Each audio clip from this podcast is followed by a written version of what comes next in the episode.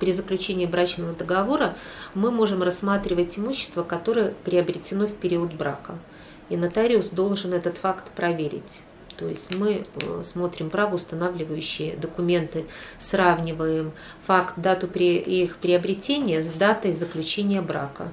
И тогда проводим анализ. Мы не можем там рассматривать имущество, которое было получено а, даже в период брака, ну, допустим, по договору дарения, или получено в период брака по наследству. То есть, как правило, это купленное имущество, построенное в период брака имущество.